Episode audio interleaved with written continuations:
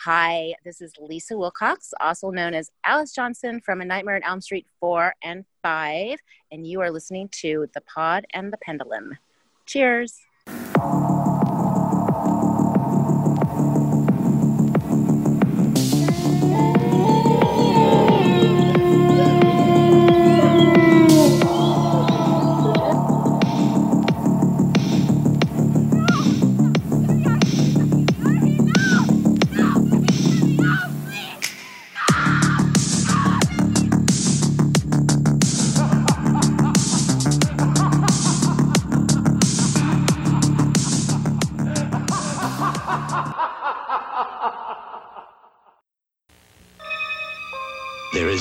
One more terrifying on the screen today.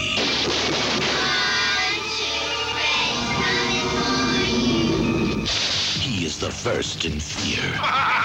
And you thought it was only a movie. It's a brand new nightmare. Welcome to Wonderland, Alice. A Nightmare on Elm Street Part 4. The Dream Master. Rated R. Starts Friday at theaters everywhere. Hey everyone, welcome back to The Pod and the Pendulum, the horror movie podcast covering every single horror movie franchise, one movie. I was going to say one episode at a time, but we are here for our second episode on The Dream Master, the 1988 fourth entry into Night- the Nightmare on Elm Street series.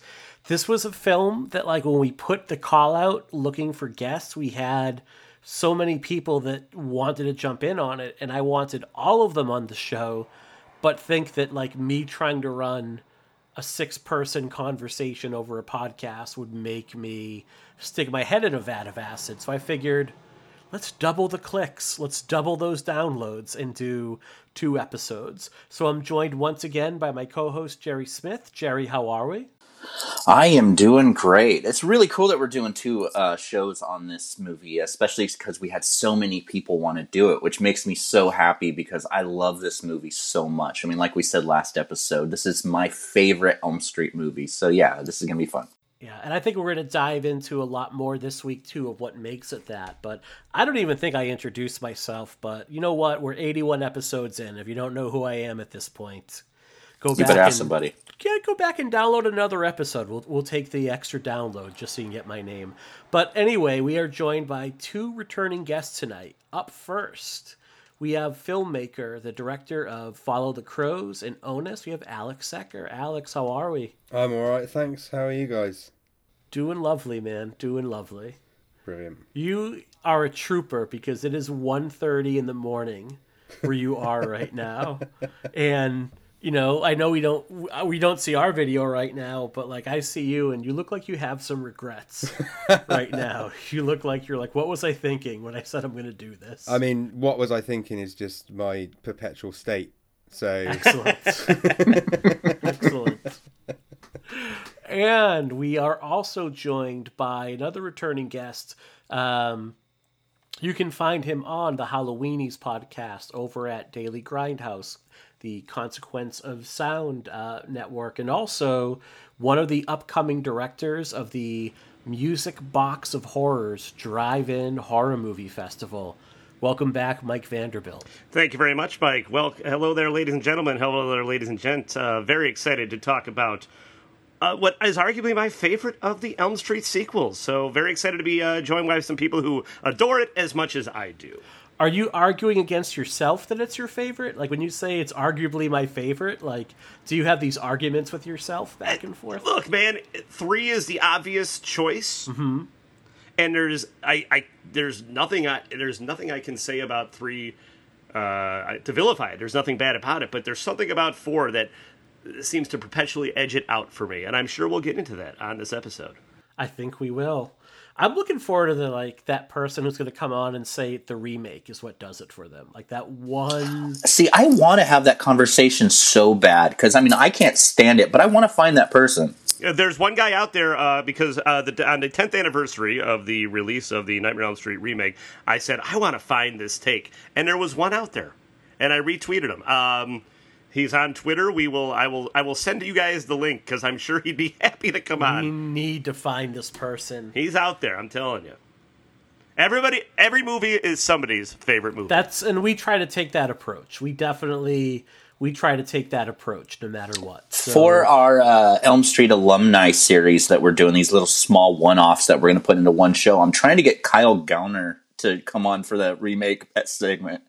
I just so. want to talk season two Veronica Mars with him. too. Right? I- oh, that would be dude. amazing. I didn't know you were into that. That's one of my favorite shows of all time. First season of Veronica Mars is up there, I think, in terms of like Sopranos, Yeah. Game of Thrones, The Wire, in terms of quality No, I'm kidding. first season. Yeah, so it is. What was that one?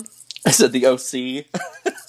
I watched one episode of the OC and tapped out. I'm like, this isn't for me. So The OC was okay. I watched, a, I think, a year or two of that when it I think on. it was like a, a poor man's Beverly Hills 90210. So, Indeed, indeed. So It's no Dream Master. it. No, it's no but Dream very few things are. Very few things are. So I'm going to put it to the, the panelists first. And Alex, I'll start with you, my friend. What is it about Elm Street 4, The Dream Master, that calls to you? What was your uh, sorry? Let me rephrase that. What was like your introduction to like Elm Street Four, The Dream Master? So I actually think this was the first Elm Street I saw. Um, I no idea why. I think it was probably just on TV or something. But it's just so cool. I mean, that's that's the extent of it. Really, it's so damn cool. Like Freddy is really, really. He is what people think Freddy is in this movie. I think. Um, you know, at one point he puts on sunglasses. He's he's badass. He's jumping over fucking church pews and stuff. He's he's twi- twiddling his knives around and stuff. It's it, it's I, it's just you know. And when I went back and watched the earlier movies in the franchise after seeing this one, I think I was a little bit surprised that he wasn't always that. Um, And then when I watched later movies in the franchise, I was a little bit disappointed that he is too much of that. Right. yeah. This is the Goldilocks version of Freddy Krueger in that it's just right. Like he is funny and you definitely laugh at like a lot of the one-liners and jokes he has. Um, but it's still dialed back in just enough to like keep Freddy a little scary. And I think like when you get to part five, the dream, the dream child, like even Robert Englund to an extent is like "Uh, this shit again. So he just is gonna do whatever he wants at that point. And I think this is like you said, that really good mix overall. So how about yourself, Mike? What was your introduction to the Dream Master? So, despite what we were talking about off the air about my memory starting to go as I get older, I, I definitely remember. Uh, let's take it back to uh, 1988.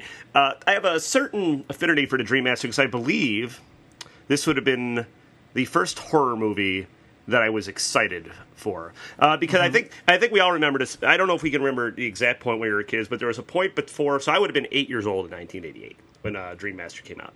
And before that, I remember being scared, terrified of horror movies so much that I didn't want to watch them. I didn't enjoy them. I didn't understand why anybody would enjoy them. But in 1988, that's when my mom bought me my first issue of Fangoria. It's got Elm Street 4 on the cover. And I must I didn't see it at the show, but I must have ended up renting it on video and then I remember taping it off cable and watching it incessantly. And to go back to what Alex was saying, like so Freddy's definitely scary for part one. He's still terrifying in part two, which is one of the things I really like about uh, Freddy's Revenge. Part three, I think the last time he's really scary is maybe when he slides out in that opening sequence, uh, going to grab Patricia Arquette. But by part four is Freddy Krueger as a pop culture icon, as a rock star.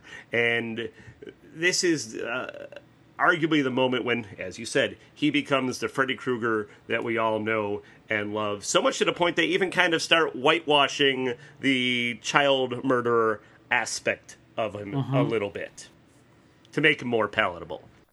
so he can be put on lunchboxes. Oh yeah, and we're definitely we have a whole segment here where I think we're gonna deep dive. Cause I, you know, what's amazing to me, and I think Nat Bremar said this. We were playing um, Dead by Daylight one night, that PS4 game, and like the Freddy in that game is Jackie Earle Haley, and I think Nat even said like it's amazing that for like a whole generation of people, like Jackie Earle Haley is their Freddy. Um, and I don't think people really understand like just how like the closest thing I could think of right now was like Pennywise the clown from like the It films and like uh, Alex Skarsgård, his performance in that movie, in terms of like kids that had not seen the It movie know who Pennywise is and they know what his deal is, but he is not nearly that ubiquitous presence that Robert Englund and Freddy was in the 80s. Like No. it's hard to Well, I, I, I think imagine. I think what you're going for is something that I think about quite often is that there is there was never a horror icon in film like Freddy before Freddy. Jason comes close, but you got to remember what Michael Myers hadn't been in a movie for Seven years. six, seven years before this one. Mm-hmm. And there's never going to be anybody like it afterwards because anybody who attempts, any filmmaker that attempts to do a new Freddy Krueger, it's always going to be derivative of and rightfully mm-hmm. compared to the original. I almost think you have to do what Final Destination does. And if you, or, you know, we're going to talk a little bit about Freddy's Nightmares later on, where like Freddy Krueger wasn't really the a factor in those shows. Like Freddy was more like the crypt keeper that introduced the segments to it, but it was more about like general nightmares overall. And I think that if you ever redo the Elm Street series, you got to move away. As as odd as it sounds, you got to move away from Freddy because no one is ever going to be able to play him like Robert Englund has played him. I just I don't see it. No, totally. I mean, uh, that's what I was saying. I think on the Elm Street Two episode that if they did another Freddy movie, I'd like to see Robert Englund in it, but kind of passing the torch because we're all Yeah. afraid of different things. And I think that that fear can be manifested in so many imaginative ways. You know, rather than have yet another new person play Freddy and having everyone being disappointed in it, like why mm-hmm. not have Freddy kind of like mold into like some different kind of fears? You know, it's different for everyone. So let's look at where horror was in 1988 because it's a really interesting time in horror, and let's look at like f- what made Freddy stand apart overall. You're looking at by like Dream Warriors pulls in an insane amount of money, like on a few million dollars, they do somewhere around like 30 million bucks. Um, and when you look at like where Friday the 13th movies are at this point, they're pulling in less than half of that. Like A New Blood, which comes out May of, uh, 1988. same- yeah, same year, less than $20 million. And that's an actual improvement over Jason Lives in terms of like what it did for the box office.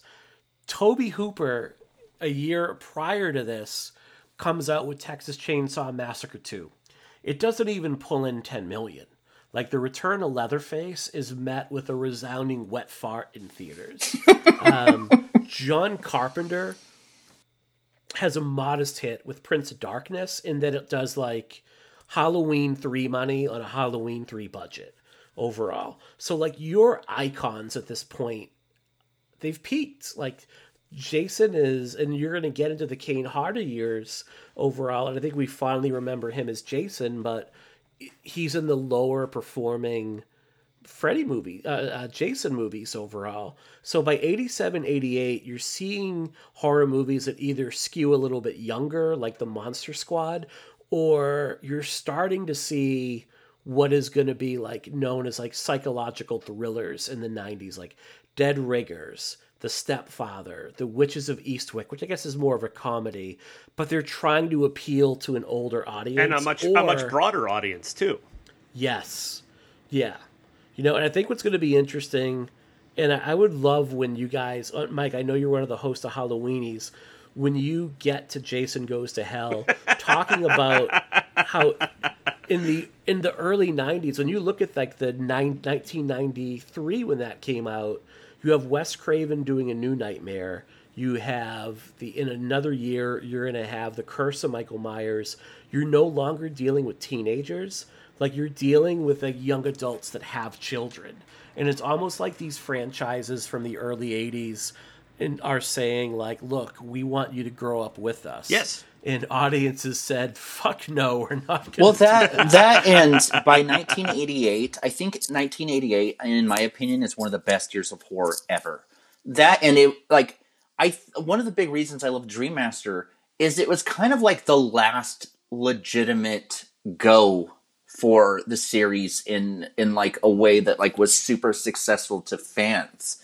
You know, after after 88, you know, years later or you know, we'd get Nightmare on Elm Street 5 that, you know, kind of didn't fit well within the series. We'd get Halloween 5, which a lot of people didn't really care for. You know, we'd get like the later Jason movies that did smaller numbers and smaller numbers. You know, you know what I mean? Like I, in 88 we had such a variety of horror that all these franchise slasher films that we loved were kind of being over like overdone by like, you know, we had the Blob, we had Child's Play, Dead Ringers, you know, Halloween 4, we had The New Blood, we had Phantasm 2, all these movies that showed every kind of subgenre of horror and they kind of started like overshadowing all the franchises that we loved. And I think Dream Master along with like Halloween 4 were like two of the last slasher films in the series that we loved that really just went for it before they started fizzling out. Totally agree with that statement. And look at like even before like Return of the Living Dead, Evil Dead 2, you're seeing much more humor mixed in with the horror at this point. I guess I'll throw this to my panel like where do we stand on horror comedies as a subgenre? Because I think by this time like Elm Street 4 definitely at times plays like a horror comedy. Where do you guys feel on this kind of mixing of the two genres? When it works, it's brilliant. When it doesn't, it's the worst thing ever. no, like I, I, I was, I, I was wholeheartedly watching. agree with uh, it.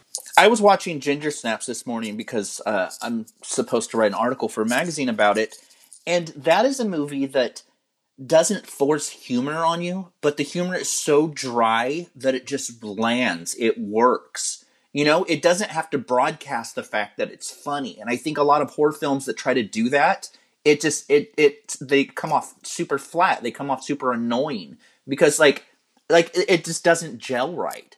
and let's bring this up. I think a lot of people kind of mistake or forget the fact that Freddy Krueger was always funny. He's funny in that first movie. He's always got the wisecracks. It's a darker sense of humor, and I think the original Nightmare on Elm Street is by far a much more transgressive film than three or four or five. Maybe not quite as transgressive as part two but it was a different sense of humor that was coming in. And to uh, jump on Alex's point, yes, when it works, it's great because comedy and horror are intertwined. Uh, it's the the catch and the release. Uh, they both require a certain intangible skill that you can't quite put your finger on it. Like, but you know when it's funny, you know when it's scary. But when it is awful, which I think is a problem with a lot of more modern comedies, is that it's this so bad it's good mentality that I don't like. Where, well, I can't truly make a terrifying movie, so I'm just going to make fun of the movie as I'm making it. If that makes you're hedging your sense. bets. Like as long as I'm not taking myself seriously, then the audience won't take this too seriously. And then there's a difference. There's a difference between a funny horror movie and a horror movie that's fun, which sometimes intersect, but not always. I think the best funny horror movies as well are the ones that tend to, by and large, they take the horror seriously and and the comedy seriously, if that makes sense. Rather Something like American Werewolf in London, Absolutely, I think is a great horror comedy. Uh, I qualify Fright Night as a horror comedy. I would agree. uh, re- because sometimes I wonder is that just a horror movie that's fun, or is it a horror? Because there's never, I don't think there's any, there's no real jokes in Fright Night. But if you love horror movies, that movie can't help but make you laugh. Yeah, you can't help but smile every single time Evil Ed's on screen, or or you know, uh, or Roddy McDowall's character. I mean, he he's just camping it up so much that I think the humor just lands hundred Yeah, percent. the beauty of Fright Night is if you because this was a period where, like you had mentioned, the Blob Jerry, like people that loved classic horror, like if you grew up watching the creature double features, like the Universal monsters or the Hammer, the Hammer uh, horror series. The filmmakers of this time were like bringing that influence into their filmmaking. Like Tom McLoughlin with Jason Lives makes a gothic horror movie in a Friday the 13th series. You have like The Blob being remade, you have The Fly being remade, you know, but very much their own things. Like Fright Night very much like if it didn't have its tongue in its cheek, like it was definitely nodding back to those classic creature feature movies that invoke these like warm feelings and nostalgia. Alex, for you, I'm interested to hear like you had said like when it works, it's brilliant. What do you think? Because what works is going to be different for so many people. Like, what do you think is the thing that brings like the peanut butter and chocolate together that makes it work for a horror Um, comedy? I, I see. I think it's about sort of striking that balance, and there, there's almost an element of of gallows humor to it. You know, like un, understanding that the the the horror elements are are horrific, but also that there is an element of like you know ultimately I think as as horror fans as an audience, we go and watch horror uh, as a kind of a release. Um, it's the same reason that people skydive, um, you know, or do ridiculous things like climb to the top of a mountain that they're probably going to die on.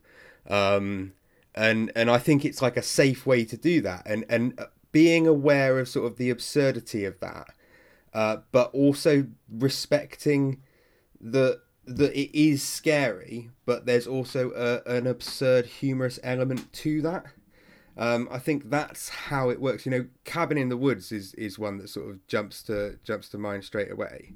I think it understands the the importance of taking the scary stuff seriously, and there are elements of that film that are quite nasty. Um, but at the same time, there's such a sort of a gleeful fun in understanding why the audience enjoy it and and what makes that fun that it's allowed to find the humor in it too. Mm-hmm. No, that makes perfect sense. That makes perfect sense. I Really? also 'Cause think like good like humor. ramble, I think. no, no, no. That no. I you had great, From great one points. rambler to I also another, it's totally fine. I also think that good humor. I also think that good humor in horror sets up the scares even more successfully than just a straight ahead like serious horror film. You know, because good humor, and I don't mean just like you know like dick and fart jokes, but like just like really subtle humor that kind of eases the tension, gets you kind of comfortable. It sets you up for another scare, and I don't quite mean like jump scares, but in general. I know when I'm like relaxed, that's when I'm going to get scared shitless by something, you know? And I think part of that goes into, and I think this is something that up until about Friday the 13th, Part 6, and excluding Part 5, and most of the Nightmare on Elm Street movies, is the inclusion of likable characters. And I think that is where the Friday the 13th series went wrong post 6. Like, everybody in Part 7 and 8 are awful people. And I do not like anybody in uh, Halloween's 4 or 5. But the Elm Street movies continued delivering likable characters. And part four, I think, does that very well. Especially considering there really wasn't a script when they started Right. filming. Right. I think they even talk about they had a reunion recently where they talk about how they were kind of writing their own character backstory and history and some of the dialogue between them over um and you're right like at, at some point along the way and I think we especially saw this with the turn of the century with horror movies where it no longer became about rooting for characters or it no longer became about like the audience like seeing themselves in these characters like holy shit this could be me um, it became about like these stock are these like basically these archetypes that were usually assholes that you couldn't wait to see get mowed down And I think that's cheap. And I, I think a lot of, I mean, I think horror movies today still make that mistake. And it's because the screeners either don't know how to or are afraid to write real friendships into their script. Nobody has to be a saint uh, and characters can grow even in an 80 minute horror movie. But this idea of just and you can usually pick it out when you watch a movie. You're like oh this is the character who i'm supposed to cheer when the killer finally gets him. And i don't like playing by i don't like i don't like being in i love when a movie can manipulate me but uh, that's that's uh, that's see-through to me. I don't dig that. I think it's about misunderstanding what it is that makes the horror work as well, though. Like what the audience actually are attracted to and what they like about about that particular film. You know, I think I think a lot of a lot of uh, horror horror writers, horror directors, and stuff, or, or maybe producers and studios rather, would tend to look at it and think, "Oh, it's it's the kill count, it's the gore. That's that's what works, and that's what we need. So we'll just chuck a bunch of stock characters in, like you say, and then let them get killed off." Whereas in reality, although all of that stuff is important, you know, you look at the Nightmare on Elm Street franchise, for example, the, the arguably the two most successful ones, Dream Warriors and and Dream Master, other than the original, obviously, which it also applies to the original too. They all have characters that people like and people know as well. People remember the characters from mm-hmm. these films. Yeah, everyone talks about Rachel from Halloween 4 as this great final girl, but I would say, as far as part four goes, to me, Alice is the best. And I think our previous guests, like I know Terry from Gaily Dreadful and Scarred, uh, the Scarred for Life podcast, were saying it's his favorite final girl, period. Like, I, I think she even trumps Nancy. Mm-hmm. Like, I mean, Yeah. As far as development goes, even if it's all very on the nose, which is even more impressive considering there is no script, like that's what the moment where she's pulling off all the pictures in the mirror when after she's adopted all their powers. I was way too old when I figured that out, like what that meant. And it's very on the nose. Oh, she's gonna see herself after she takes down all the pictures of her friends that got killed, and she adopted her powers but it's so good, particularly for a movie that, like we said, didn't really have a script at the beginning. Well, what I think is great about that is that a film that didn't have that much of a script at the beginning because of the strike and so many things is almost it, it was almost set up to fail in so many ways. But I think what made it so successful is not just the casting of great actors that that would inhabit the roles, but the the writers who ended up actually, you know, working what they could with the script. I mean, you know, Brian Helgeland, you know, wrote a good amount of this movie. I mean, that guy, And correct me if I'm wrong, this is his first uh, credit yeah, writer, and yes? he went on to win an Oscar for writing L.A. Confidential. He wrote Mystic River, directed Payback, and also, I mean, a couple friends of mine went out to lunch with uh, Courtney Joyner a while back, and he was just like that. We were they were talking about movies, and he was like, "Yeah, I'm not supposed to tell anyone, but yeah, you know, I was an uncredited uncredited rewrite on uh, uh, Dream Master." So even Courtney Joyner worked on like rewrites. see, I Like, don't know, think though. what- The only thing about that is, like, if he's uncredited, anyone can say, like, oh, yeah, you know, you won't see my name. in well, no, well, he wrote he wrote Prison, which uh, Renny makes Harlin sense, did. though. I know. You know what I mean? I Like, tease. like it's it's it's no, I I, I gotcha. It's just it's I think any other combination of people maybe would have made the film less successful, but the fact that the people who ended up writing what they could with what they were given, I think really know the genre and really know what fans wanted and it really shows. And even what uh, kelly was saying on the previous episode you know a lot of the cast came up with a lot of their character stuff and like what they would say on the spot. You know like this this film is a really good combination of so many creative people really making a film their own and really giving fans what they wanted and what they expected. And there are moments like the one that really gets me is Rick's funeral, um, where he comes out of his coffin and you know does his his whole Jerry Lee Lewis routine, and we know that it's Alice daydreaming, and she refuses to give into the daydream. She's like, "Nope, can't do it anymore," and it's really heartbreaking. And I think it's it's one of those like just like you're not going to see that in most made for teen audience like horror movies uh, of this era like there just wasn't enough care and, and love put into it and i think in large part a big reason why the elm street series succeeds where others fail so often um, is you have like at the very very top you have Bob Shaye from new line cinema who always felt a sense of gratitude towards this character of Freddy because he knew that like without the first couple Elm Street movies, like there is no New Line cinema. And you have Rachel Tal- Talalay, who would go on to direct Freddy's Dead, acting as like a behind, you know, basically behind the scenes on parts one, two, three, and four before taking a break on um, for Dream Child, kind of like knowing the ins and outs of everything and how it works and what doesn't work. So you have this consistency that is never there in any of these other franchises. So you would have something like Hellraiser, which is such an incredible first entry uh, to a series, and then Hellraiser Two is a pretty damn good follow up, and then it's like wet Well, fart. By the time, well, I, I have I really like part three, but part three is definitely the Freddy Kruegerization of Pinhead because that came post Freddy's Dead, I believe, where every horror hero was trying. They were every studio was trying to make the new Freddy. And my last note on like horror of this era is this is the time period where Paramount approaches New Line Cinema and says, "Hey, tens of millions of kids at recess are asking who would win in a fight, Freddy versus Jason. Why don't we give them that movie?" And Bob Shaye looks at the bottom line of Jason Lives and looks at the bottom line of um, A New Blood and says, those two numbers don't even equal what I'm getting on Dream Master. Um, basically, and you want a 50 50 split. Why don't you guys go pound sand?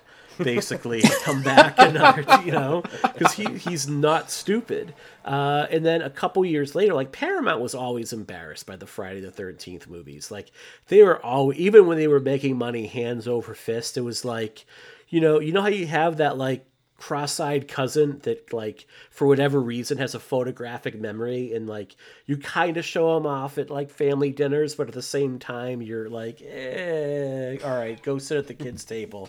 What? Friday the 13th movies. They were always like that. So in a couple years later new line's going to buy the rights to jason um, for a song and take over with uh, Jason Goes to Hell, which is the one of the best the, movies. the most imaginative entry So in the good. Friday the Thirteenth. it's so good. Love that movie. No, love that movie so much. But if you want to know the long and winding road that it took to get uh, Freddy versus Jason going, go back into our archives, and we devoted a whole episode into the backstory of Freddy versus Jason. So please, Oh man, so much Dominic Necro Necros so much. Dominic Necro. Necros I was just, I'm just taken back because I was that cousin that you're talking about.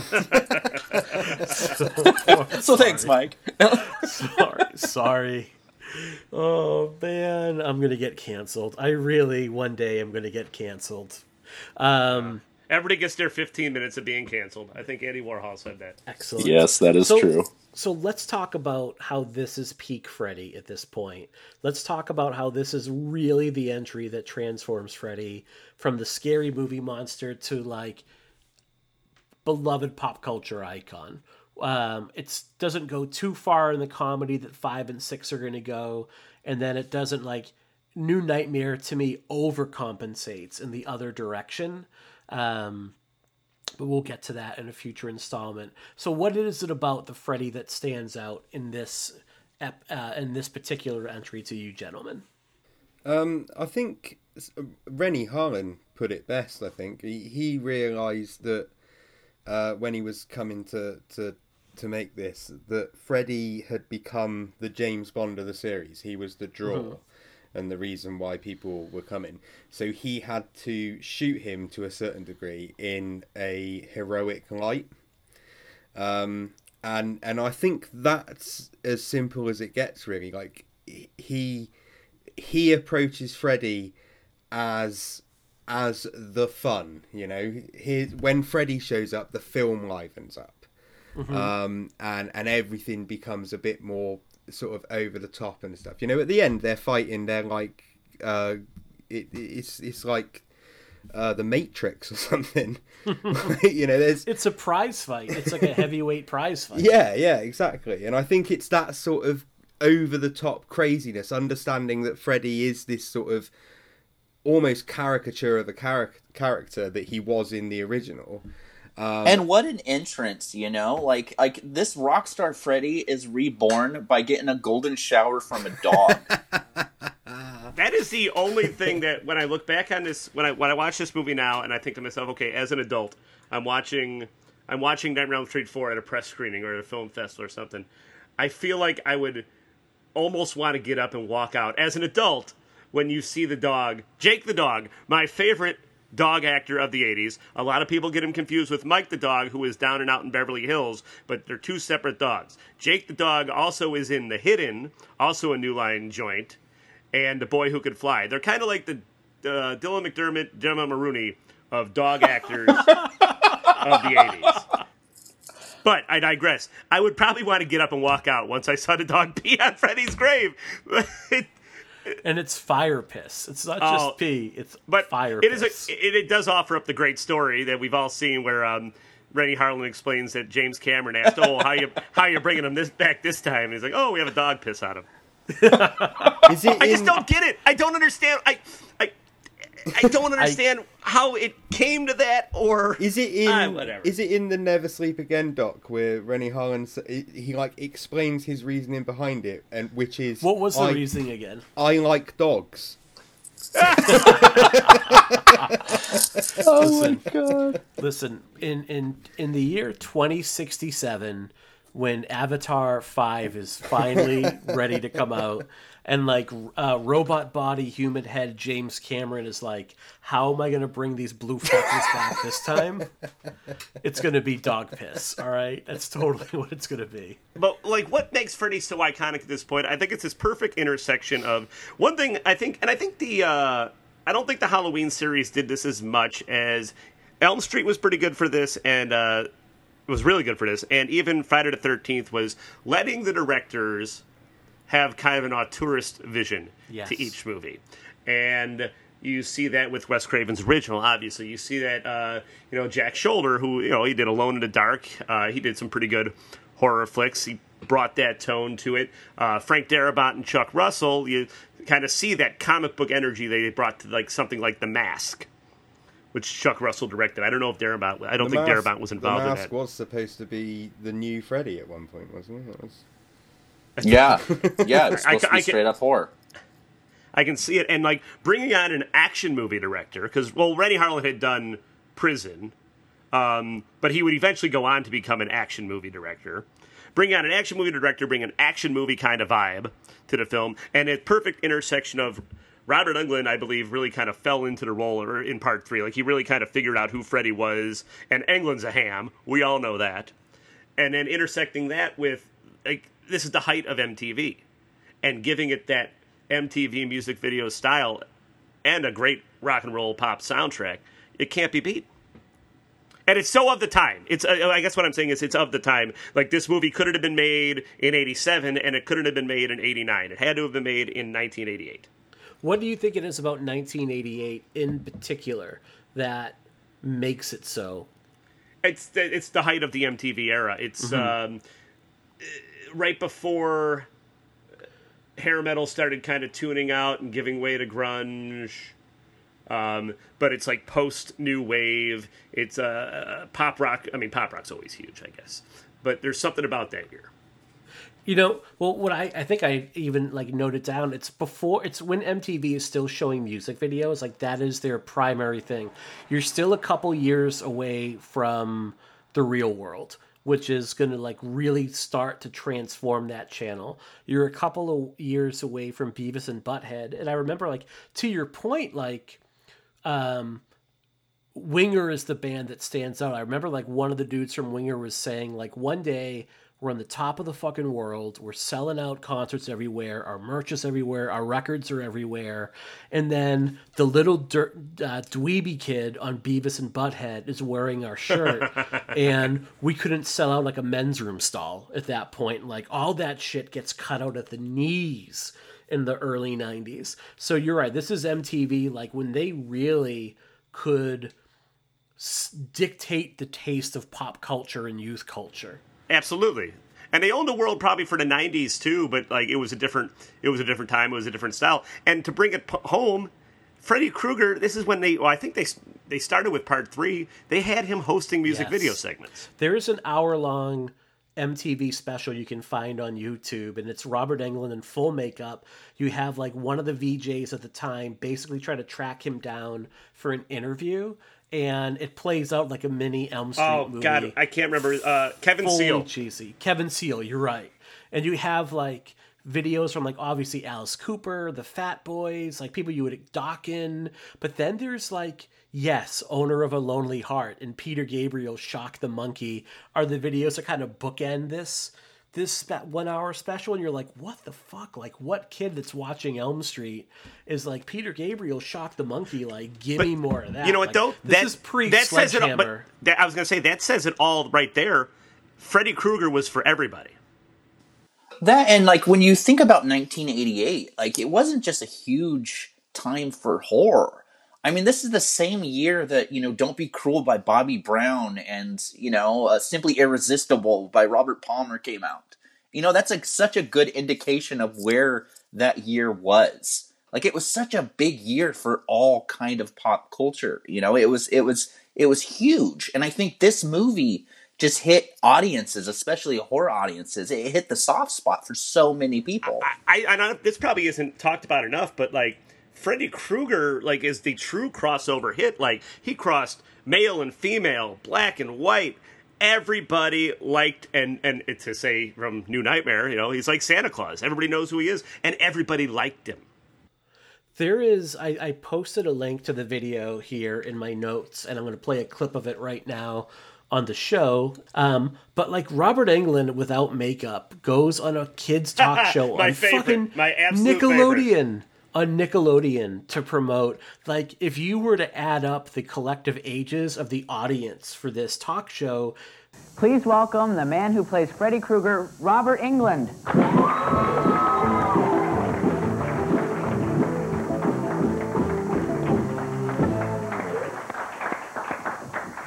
Shake! Ah. Uh, How you doing? Left hand. How are you? I'm fine. How are you?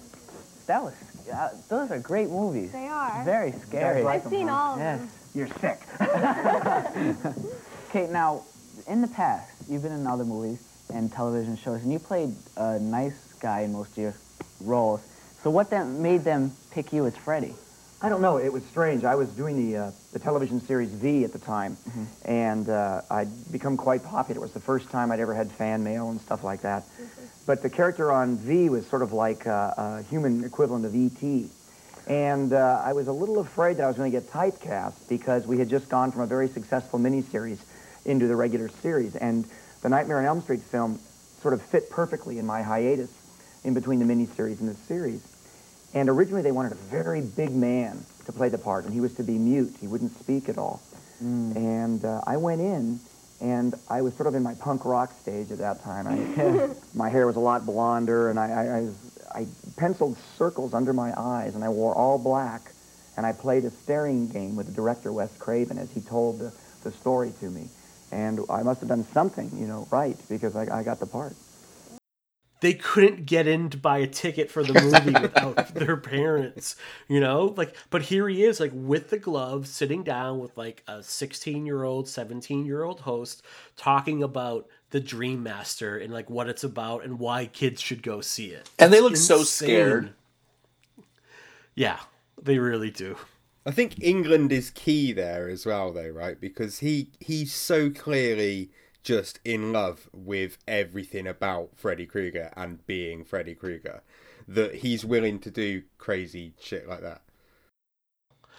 And so many people that get pigeonholed into a role or they get so defined by a role, they grow to resent it. It never happened with Robert Englund. No. Absolutely not. He knows he knows what's uh, where his bread is buttered. Because he would show up to anything. He would do anything in full Freddy Krueger makeup. He did all the uh, the uh, what do I say? The retailer promos every year for when the new Elm Street movie was Yeah. coming out. There is a, I think I even put it. There's a, uh, you're right. The retailer video, like it's kind of like it. Speaking of being of its error, it's Robert Englund in in full Freddy makeup, doing a pitch for video store owners on why they should buy extra copies at retail of the dream of the Dream Child. I'm They're- sorry, of the Dream Warriors. They're terrific. Ta- They're terrific. He's talking about like the box office and like not only like how much money he's doing week by week breakdowns of like what it did and what the drop was and it's like it's crazy. Do you guys remember the 900 number? Yes, yes. I got in trouble for that shit. Tell me about your experiences with this because I, I have my own story, but I've been talking a lot. So my my only experience with it was that I just didn't grasp the concept of it charging a lot of money to my dad. And like, dude, like I think I charged up maybe half of our rent bill one month. yeah, yeah, I was grounded for a while. That's not good. But I I I knew enough to know that like if I dial that number in my house, I would get in a lot of trouble. Okay? Like I knew that much at least. But I thought that I could get away with it if I when I slept over at my grandmother's house, if I could go ahead and do that. Um so what did I do? I would like dial the Freddy Krueger hotline and I think I rang up like a hundred dollar phone bill and I tried to like lie my way out of it. And my parents are like, These are the nights you stayed over there. Clearly your grandmother is not calling your seventy seven year old grandmother. Your grandma's not calling Freddy Krueger. well, he is for everyone. Freddy's for everyone. Right? she, you know, to be fair, she was the, one of the people that got me into horror movies because she used to pay her grandkids like five bucks to stay up at night and watch like the old black and white horror movies with her because she didn't want to watch them on her own. And then her and my grandfather would take us to breakfast the next day. I remember like Cousin's Diner in Pelham, New Hampshire. We'd go there, and my grandfather would be like, "Hey, look, someone left money on the table. You should go get it since it's you know." And we would steal tips because we were like three or four years old and had no concept of like you know, that's for other people. So my grandfather basically used to steal tips from waitresses at breakfast joints. this is the content you crave, listeners. Right. Okay? This is absolutely it. No, what's crazy is like we talk about Freddy Krueger in this movie and Robert Englund, you know, as this kind of a rock star MTV Freddy, or or like how your daughter calls him like what Vacation Freddy, which is which is so perfect. But and this movie's so much fun. It's it's such a blast. But there are a couple sequences in this movie that to this day, you know, like I'm turning 40 in a couple months, and they still freak me the fuck out. The first shot after Freddy's resurrected, and it does that kind of zoom, you know, and like the first time we see Freddy just standing there. Like it's shot so interestingly. Like it's it's it's such a good shot. It's it's dark. You don't quite see everything of him, you know that and the scene at the the dream sequence in the beach where she's running and you see Freddy in the background running in slow motion. That is something that I think will forever be imprinted in my head since the first time I saw it in the theaters. Like I, I still think as much fun as this movie is and how rockstar like Freddy is in this movie and kind of comical with the sunglasses, the film's still pretty scary at times. I love the movie theater sequence. I you know it kind of reminds me of like the Maxwell um, the Maxell tape commercials from the 80s like is it live or is it Memorex I think it is with a guy getting his like hair blown back? Because you have like this massive windstorm um, blowing Alice's hair back and everyone else is unaffected by it. And it's just like again for like a low budget horror movie like this is made for a few million dollars at most to get like this much imagination on screen and this kind of like this is a movie like Renny Harlin took these really big swings and I can't think of many that like are off the mark in this movie. And I, as much as I love his big swings, two of my favorite moments in the movie, because again, going back to there not being much of a script, and like they were shooting this on the fly. Like the first trailer they put out for this movie was just clips from the other movies because nothing had been shot and they just needed to let audiences know that Freddy was coming back in less than a year. Uh, and I think critics deride now the uh, the the karate sequence with Rick, but as a kid and even now, I think that's pretty imaginative. Like that's pretty clever. Like, look, we don't have a lot of time. We're not working with a lot of money. What can we do? Let's not have Freddy in here at all. And then and have him and have him do uh, you know uh, ninja stuff, which of course very popular at the time, like hitting all those pop culture marks. You know, rock soundtrack, ninja stuff, horror movie stuff, everything, and then the part where they just it's just a matter of editing. uh, Alice and Dan uh, in the the dream loop, and it, is it, it, it, that's what a dream really feels like. I think. Yeah, Robert Englund calls that his favorite sequence in the whole series. When they, I think it's like three or four times, they keep circling back, like, you know, like uh, Debbie, like Freddy's got her, like, I'm driving, and then it just keeps circling back to it. And they become a little bit more self aware each time that they circle back to it. I think Englund has said, like, to him, like, that was the most imaginative and smartest part of any of the movies overall. And dirt cheap. I think that this film in particular, I I think this film in particular really shows. Uh, I mean, you know, Alex said how this is the Freddy that we, you know, all knew or expected, but also this film really shows the imagination and what could be done in the whole dream realm.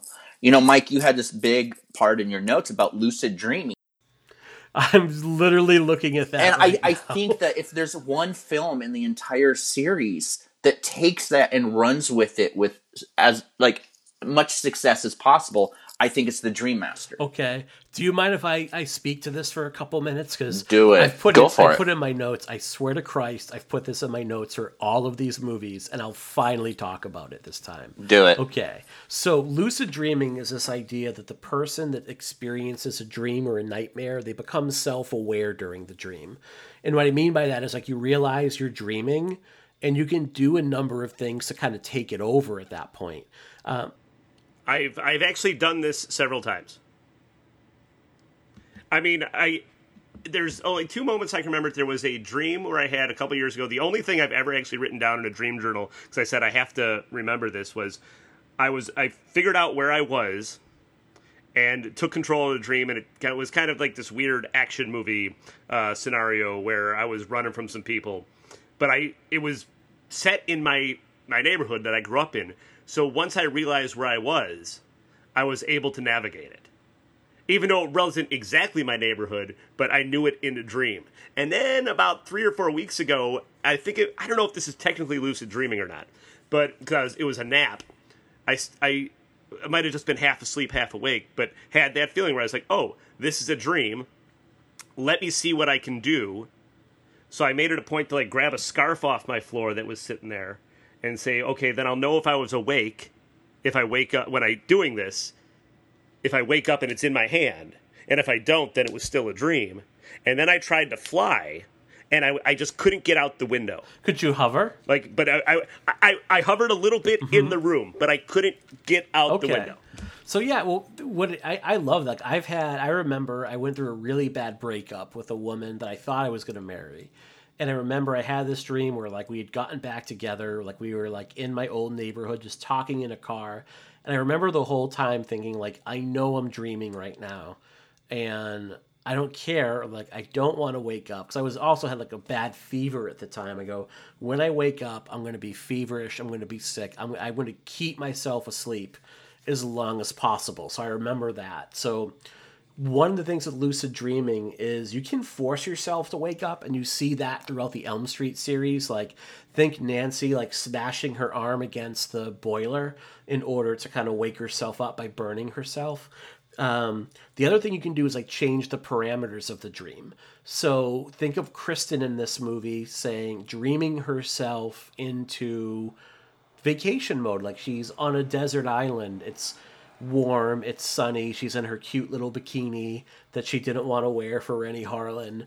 Um, but like you imagine yourself in a much better place, or because what we what you're experiencing in these dreams are called idiopathic nightmares or idiopathic dreaming in the Elm Street series. They're not related to any specific trauma. Like the kids aren't aware of why Freddy Krueger exists and what their parents did, but it's more like the kind of dreams you have when you're an adolescent or a young adult. That's when you have your most nightmares. So like the day-to-day things that you go through are what you end up having nightmares about. And your nightmares are stands-ins for those anxieties and fears you have. Kim. Oh yeah, I I know that. I every, like you know, some people. Oh, what does my dream mean? Every nightmare I have, I know exactly what it is referring to and it's usually kind of like right on the nose. It's always Malort. That's no nightmare. That's a dream. A dream. That's that beautiful dream that I want to get dreamed into. Yeah. So this is basically like all the Elm Street movies are, are do taking advantage of what we call lucid dreaming. Like Nancy, when she turns her back on Freddy at the end of the first movie, that's an actual technique that like counselors will train patients to do if they want to do lucid dream therapy, which is an actually recognized form of psychotherapy. Like they'll train you to I confront the monster and tell them they don't have power over you and to turn your back. Like Wes Craven probably didn't know this, but he was onto something. Or you can do what Alice does in this movie and basically go all Muhammad Ali on Freddy and just try to kick the shit out of him. You know, basically, these are recognized things. So I really love that about these movies. And the idea of lucid dreaming is actually discussed in this movie when Bob Shaye in um, his you know acting credit, he's discussing like the gatekeeper of dreams. Like that idea is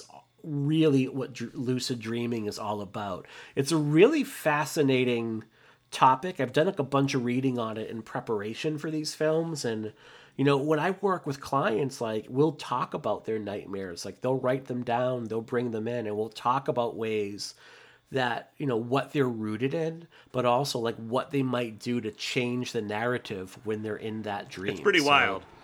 i don't know man i just yeah i love it if you want to hear more about these psycho psychotherapy techniques listen to my other show psychoanalysis on the consequence of sound podcast network a new show coming out every other That was good. I liked it. That was slick. You whore. little free pitch. i am such a whore no, Um, like honestly, like I, I that's just that's so just enthralling to me to hear because I mean, nightmares have always been like such a regular for me. Like I have recurring nightmares since childhood, and like I, I, I never understand those and stuff. And I think that that's what attracted me to the series the most is the the fact that these are films really about that. You know, like it's it's really interesting.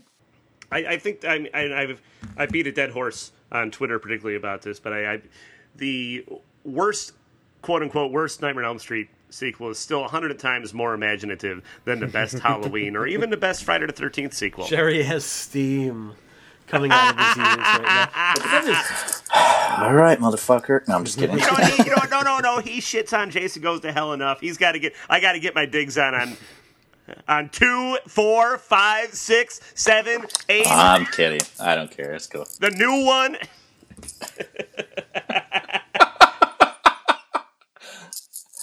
Fuck my lord.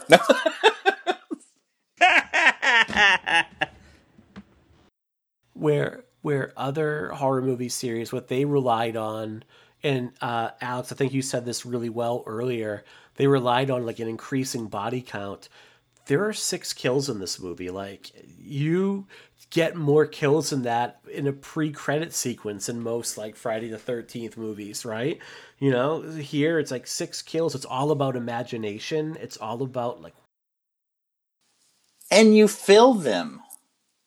You know, Uh, like most body count movies, you don't give a shit. Like like Vanderbilt was saying earlier, like you know, like you don't care if anyone dies in the New Blood. You definitely don't care if anyone dies in Jason Takes Manhattan unless you're Brad McHarg.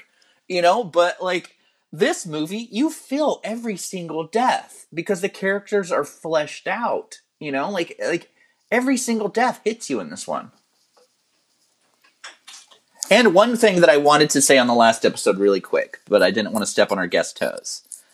Alice gets her strengths, right, from all of her friends, but I do think that she got a good amount from Rick.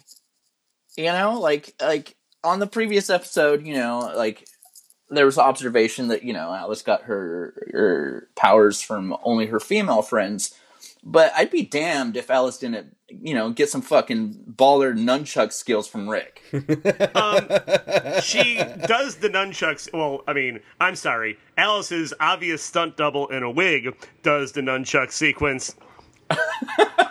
but like, yeah, she did not get that from anybody else. Exactly, man. It- Maybe some good like hair tips. Rick did. Hey, hey, come on. We all did. We, we all wanted to be Rick growing up, right? I'm not the only one. Yeah. Yeah. I still do. I still do. I wanted to be Freddy, man. Alex, how are you holding up over there, man? Uh, I think I might have fallen asleep actually. and- Okay. And, now Krueger's Don't- Krueger's here, and Don't fall asleep. Um, I want to be respectful of your time, so if you do have to duck out because it's so late over there, I totally understand. But I'm cool, man. we're going I'm to try cool. to keep kicking Basic, it over to you otherwise. All right. so, um, so we talked about the intersection of like horror movies and MTV here. I made a note like I fucking love this soundtrack. I absolutely adore this. I know everyone talks about Dokken and like the um, Dream Warriors. The best song in this franchise, Dramarama, anything, anything.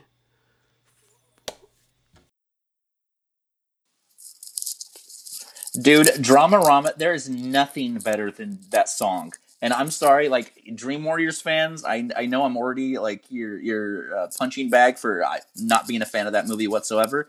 But fuck Wow. Dokken when it comes to Wow. Dramarama. Dramarama, that song. Shots oh my god, that is one of my ten It's favorite so songs good. of all time. One of my ten favorite songs of. It's so fucking good. And it's not available on the original soundtrack album. That blows my mind because that song features so prominently throughout the movie that it's, it's that it's not on there. Like absolutely blows my mind. it, it, it was absolutely wild. It's yeah, it's not on the original uh, soundtrack. Um, uh, but I my one of my favorite songs is uh, "Don't Be Afraid of Your Dreams," which doesn't play until the end of the end credits by Go West, and that was written by Gary Getzman, who co-wrote "That Thing You Do," or at least uh, what was part of the movie, and um, "Boppin' Tonight" off of the hmm. Fright Night soundtrack. That's awesome, man. I mean, th- these little tidbits you just don't get anywhere else. But you have like the pre "I Touch Myself" to vinyls with a, a track off of this. Billy Idol, it probably like like this is right around the time of Ford Fairlane, right? Like I know that Billy Idol's going to have like the "Rock the Cradle of Love" signal, which Well, you have like so many, so many people on this. I think so. So it like launches like Idol into another stratosphere for a little bit of time. Blondie is on this soundtrack. Like this is a really good mix of music overall. Like it's a killer, absolutely killer. Yeah, this this was Renny Harlin's film right before Ford Fairlane, wasn't it? Didn't he do it right after this? Yeah. Well, even even Tuesday Night song, man. What a what a what a great opening! I think the only other musical opening that gives that a run for its money is the Goo Goo Dolls one in Freddy's Dead. Yes, yep, very good. That's a very well put. Which, as much as I enjoy Freddy's Dead, I think that the Goo Goo Dolls opening in Freddy's Dead sets you up for a much better, much different movie. Mm-hmm. I agree. it still blows my mind that we could have had that Peter Jackson treatment for that. And I love Freddy's Dead, but then you hear Peter Jackson's idea for the movie where like kids would knock themselves out to go to sleep so they can beat the crap out of Freddy. and we don't get that. That is genius. Oh man. So yeah, this is like to me like the best soundtrack overall. Um where did I want to go from there? Oh, the Easter eggs in this movie. Like this one is filled with them. So you mentioned the dog earlier, Jake the dog. Did anyone catch the name of the dog in this movie? That's Jason. What's funny is about that is basically Jason is the dog. And in Freddy versus Jason, the whole movie, Freddy's basically calling Jason his little bitch, like his dog. I think that's where Shannon and Swift got the idea. There you go. Um, everyone talks about like the Craven Diner, and that's a really cute little reference. But outside of the movie theater, I thought there was really kind of a couple little nods to New Line cinema history. You have like the um, Reefer Madness is on the um, display, and I think it's what's playing as well in the theater for a time. And Reefer Madness is basically the first like when Bob Shaye was a copyright lawyer that had aspirations of being like a filmmaker and producer. He basically saw how much money Reefer Madness was making on college campuses and he did a little digging into the copyright law for it and saw that like no one really owned it. So he got the copyright on Reefer Madness and started to distribute this movie throughout college campuses. Like it's how he made Turn to Buck. Um, and then there's a poster for John Waters hairspray that is like just outside underneath the marquee as you're walking into the theater. And Shaye and Rachel Talalay had a long working relationship with John Waters. Like they distributed a lot of his work throughout the 1970s. So I thought those were neat little Easter eggs and kind of nods to New Line Cinema's history that weren't like glaringly obvious. That and it speaks on what you said earlier about New Line never really being ashamed of a Nightmare on Elm Street, whereas Paramount was always embarrassed by it. You know, I, I think Bob Shaye, you know, Rachel Talalay, Sara Risher, all these people from New Line, they appreciated where they came from and they appreciated what got them there. I mean, it's no coincidence that New Line was, I mean, even by their their own selves, like referred to as the house that Freddy built. You know, they they had reverence towards the the series. They wanted to keep it going as much as they could, and that speaks volumes on how much you know they took it how how much it meant to them. And they are about I think 2 years away from like the Teenage Ninja Mutant Turtle movies hitting and then just launching into another stratosphere in terms of like where they were as a studio. And then The Mask, which is an absolute phenom that is going to like make New Line like one of the hit production companies and film studios of like the 90s for a while. So man, I'd still love to see the uh, the out and out horror version of that movie there. Yeah, cuz that graphic novel is dark if I remember like it is Yeah. a dark dark thing. All right. And so- a little New Line history. Uh, what's the movie that's playing at the uh, movie theater that Alice is at? Reefer Madness. Which was the first movie that they picked up for distribution. You just missed me say that when Did I you were miss up it? walking around. I, I was afraid. I was afraid I was gonna. Uh, yeah, because I got up to go do something, and I was like, "Damn it, he's probably gonna do it while I'm gone." but I didn't want. I also, I also didn't want to miss it. I thought we, I could be real slick about it, and nobody would even know that I left. I'm leaving that in, Mike. I'm totally leaving that in. Um, I, I, again, deserve, I deserve that. that's all right. That this is the content our listeners crave. Um, so you know, let's talk just finally about the special effects of this movie, because I think like insane. You have Kevin Yagher coming back. Screaming you have Howard George. Berger, who would go on to form KNB on board. He's the one applying Freddy's makeup. Berger's really funny because he talks about this experience and how like he was hearing um, Robert Englund's stories for the first time and thinking like, "Does this guy ever shut the fuck up?" You know, and the answer is no. Robert Englund does not shut up. He does not. Well, even Steve Johnson. I mean, that huge chest thing at the end. You know, having all those people on there. Steve Johnson put his wife at the time, Linnea Quigley, inside of that chest. You know, like it.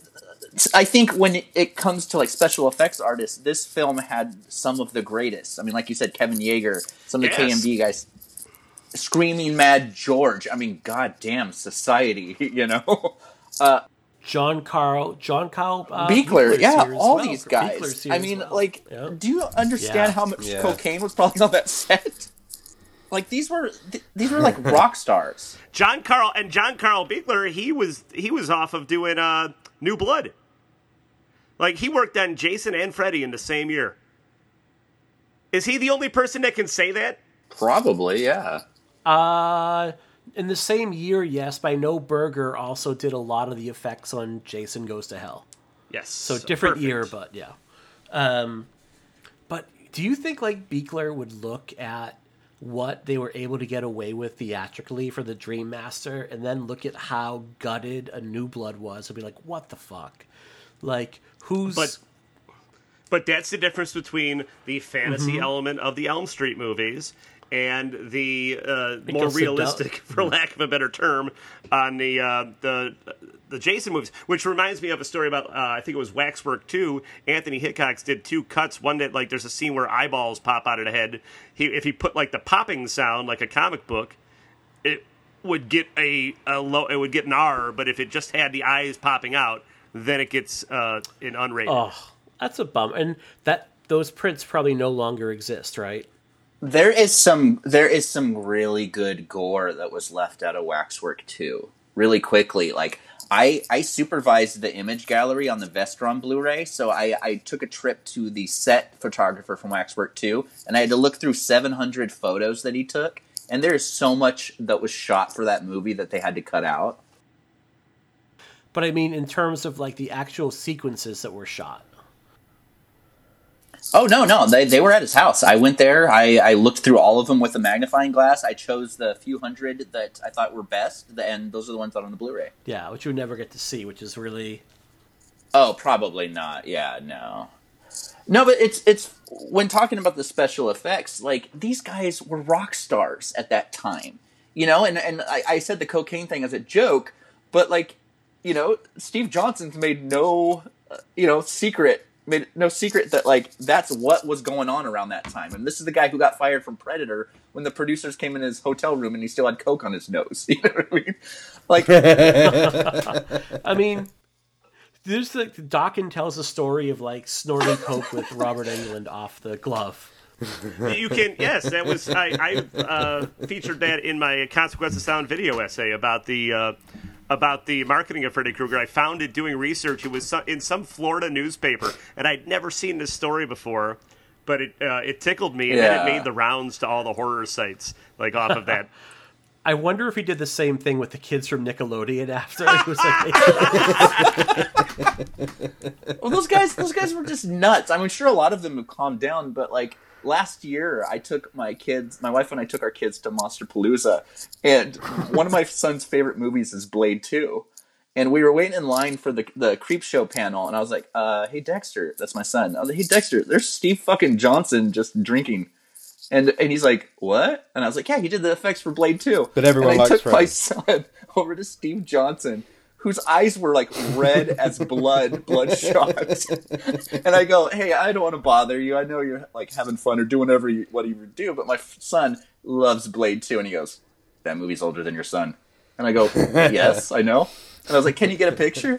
And there's a picture of my son standing next to a bloodshot it. eye Steve Johnson holding a beer. Like, it's, Look, I don't want to advocate for uh, cocaine use and bad behavior, but cocaine use and bad behavior gave us gave us a lot of great art through the '60s, '70s, '80s, and beyond. it really did. and uh, yeah, it much more fun than marijuana. yeah, I would agree. I've never done, never done, never, never Eh. done coke, but Hey, everybody likes something different. Not everybody likes Malort, but nobody's perfect. and everybody, everybody. everyone Yes. absolutely likes. I think that's the theme of this show. Can you imagine?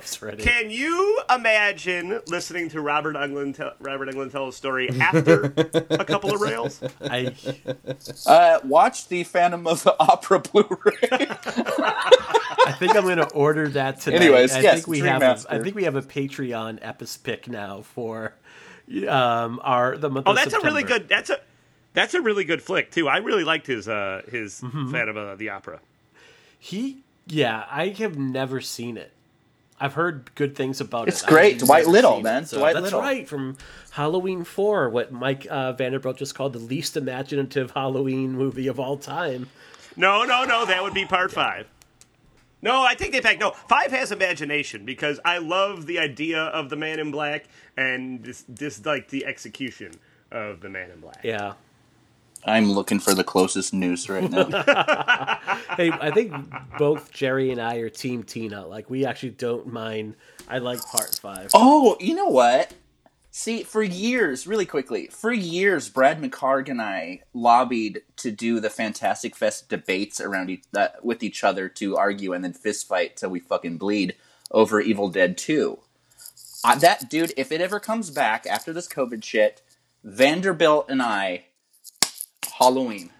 Well, I'll tell you what. I have done the fantastic, uh, the the feud, which is the trivia thing. Yeah, the yeah. Fantastic, uh, uh, but no, the the fights is something else. What's that called?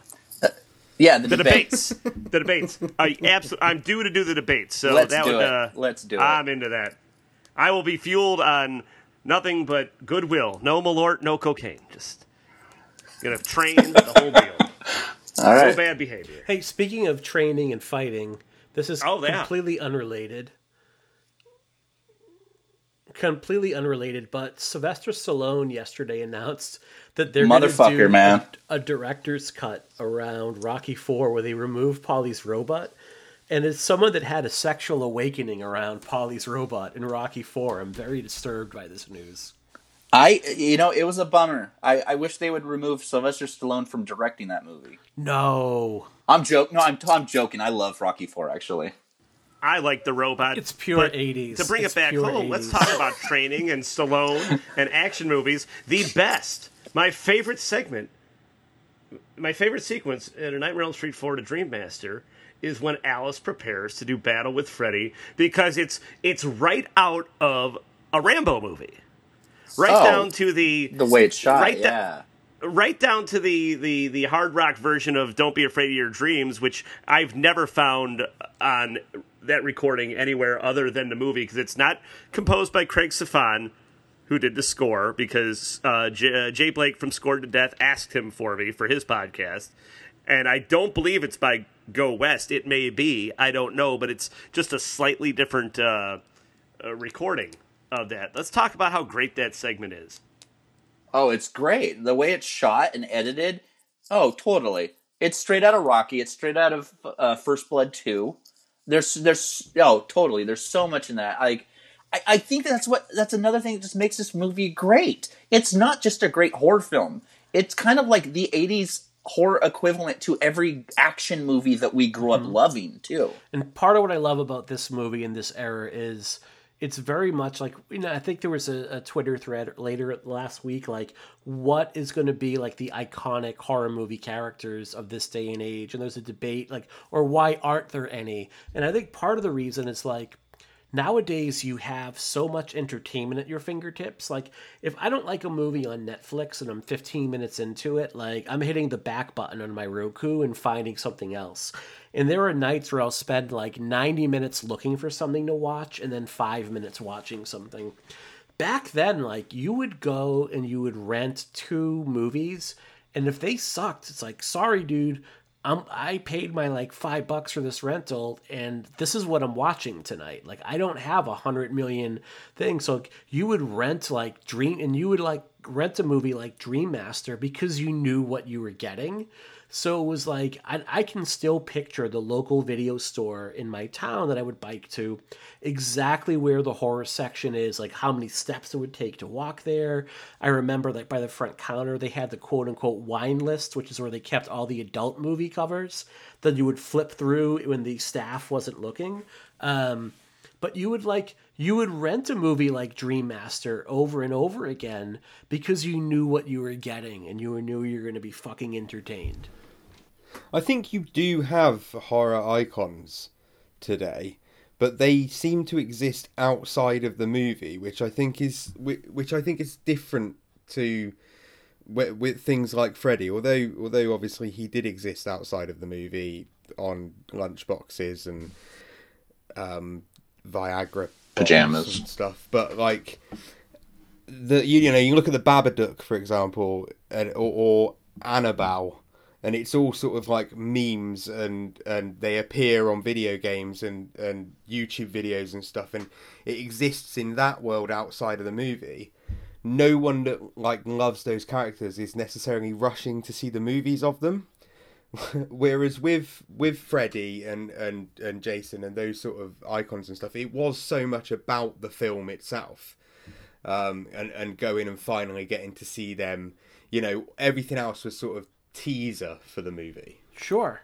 Yeah, you're right. Like so much of this generation, like their entertainment is like TikTok videos on YouTube and like you can go right now and you can find like 500 videos on YouTube explaining what Annabelle is.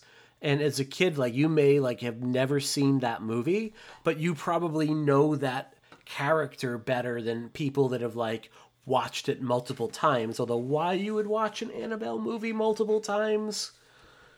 Unless you're doing Shits a and giggles. podcast like this, yeah, torture.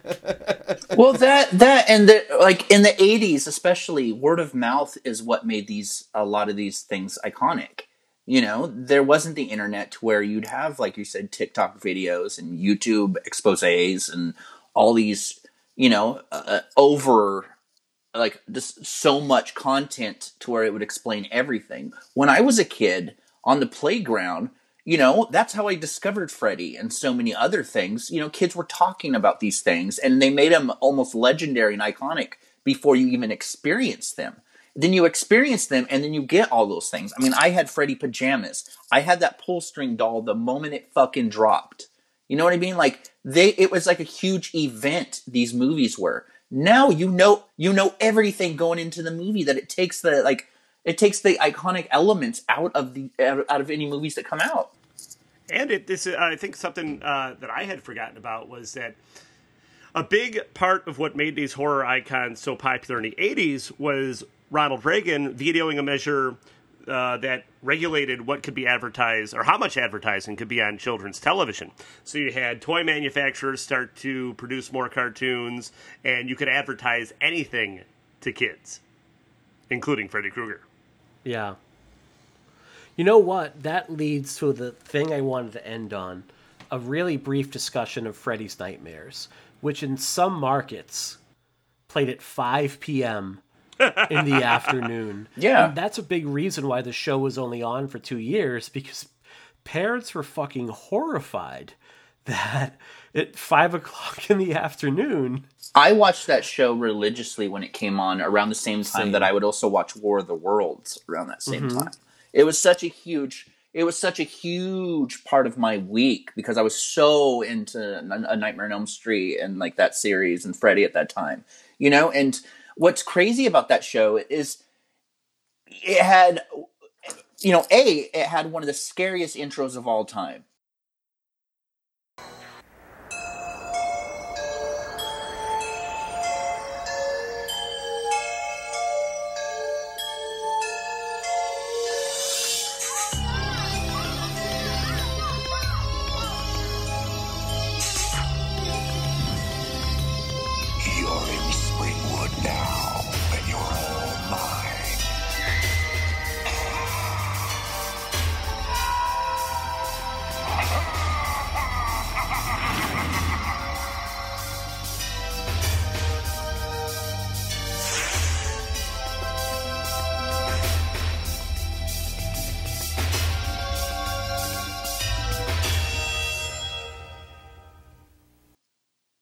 That intro to that show is scarier than most of the films in the franchise.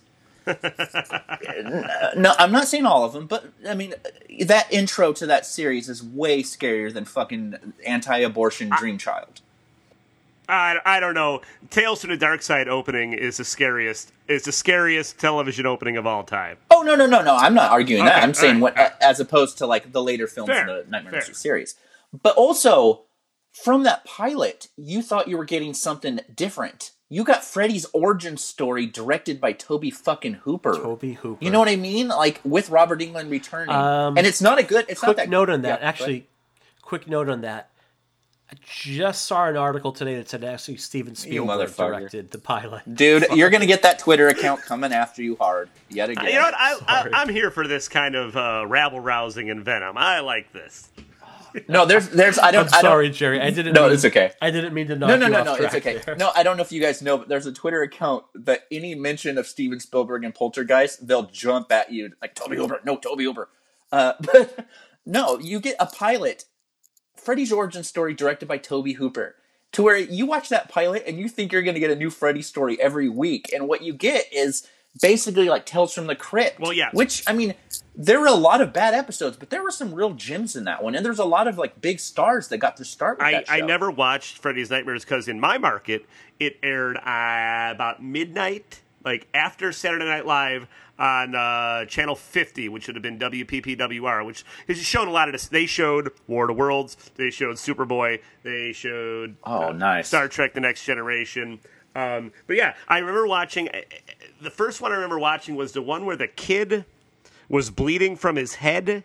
Uh, I think he was already dead, but he was he didn't know he was dead. He was like shot. He was shot at like a um, burger joint. Yeah, something like kept that. and I yeah. remember that was the only one I watched. I fell asleep halfway through it because it was fucking midnight, and uh, yeah, just never stayed up late enough to watch it ever again. I would watch this. It was like Channel 68 in Boston and it was this, and then the Friday the Thirteenth the series back. Yeah. back That aired on Channel 50 at like five in the afternoon on Saturdays, but that was a little more They have- tame than uh. They Freddy's had Nightmare. some really interesting episodes of Freddy's Nightmares. I remember there was one, if I remember correctly, there was one that I, I was freaked out about uh, like as a kid, but now it's kind of silly, where this guy worked at a pizza joint. And I think bullies came in or something like that, so he started chopping them up and turning and putting them in the pizzas. Oh Jesus! But like Freddy, like Robert Englund o'clock. camped it up so hardcore for these episodes that I feel mm-hmm. like I feel like it was like what Alex said at the beginning of this episode, to where in the later sequels we got a little too much of that camp. Yeah, I I would agree, and I think it was like by by, and we're going to talk about Dream Child next week. I think by that time it was like too much of a good thing. You know, it kind of overstayed, and I will still like watch Dream Child, and I find it really entertaining. I really I love Freddy's Dead. I you know my feelings on New Nightmare are well documented. I think that it takes itself way too serious. Uh, although I have a growing appreciation for it um, as the movie goes on, it gets a bit stronger as it gets a bit more surreal. But like these movies are still like like Mike, like you had said, like there's so much imagination in them that you can't help but enjoy them. All right, it is very late here. It is very late where you are, Alex. So why don't we let you out of here? But before you go, tell us a little bit about what you have coming up. Tell us about your films that we can watch right now and what you're doing creatively during COVID to kind of stay active or how that's put a damper in what you're doing. Uh, well, you can watch uh, Follow the Crows. My first film is available on Amazon Prime, um, which you can watch that for free if you've got Prime membership, uh, and tell me how much you hate it. Um, you can watch.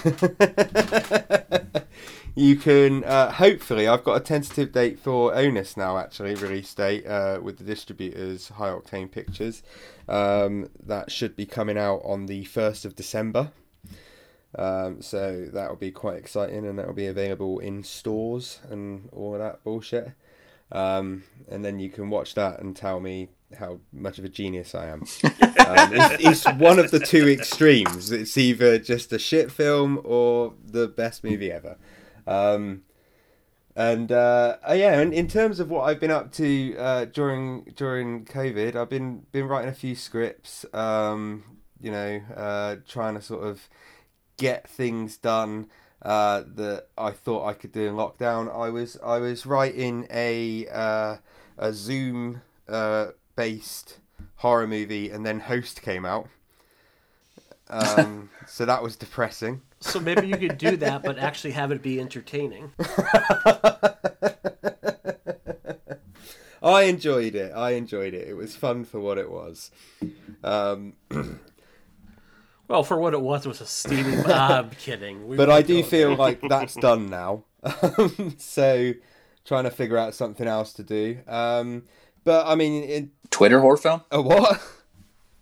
A Twitter horror film. film. It already is. It already is. I just have people log on Twitter and pay me for it. So here, actually, I do, I do want to ask, and I'll say this about hosts. Like I just heard the director Rob Hunter on um, Scarred for Life recently, and it does make me want to go back and rewatch the movie because he's so likable that, like, all right, maybe I just missed the boat. I'll give it another rewatch because it's something where like.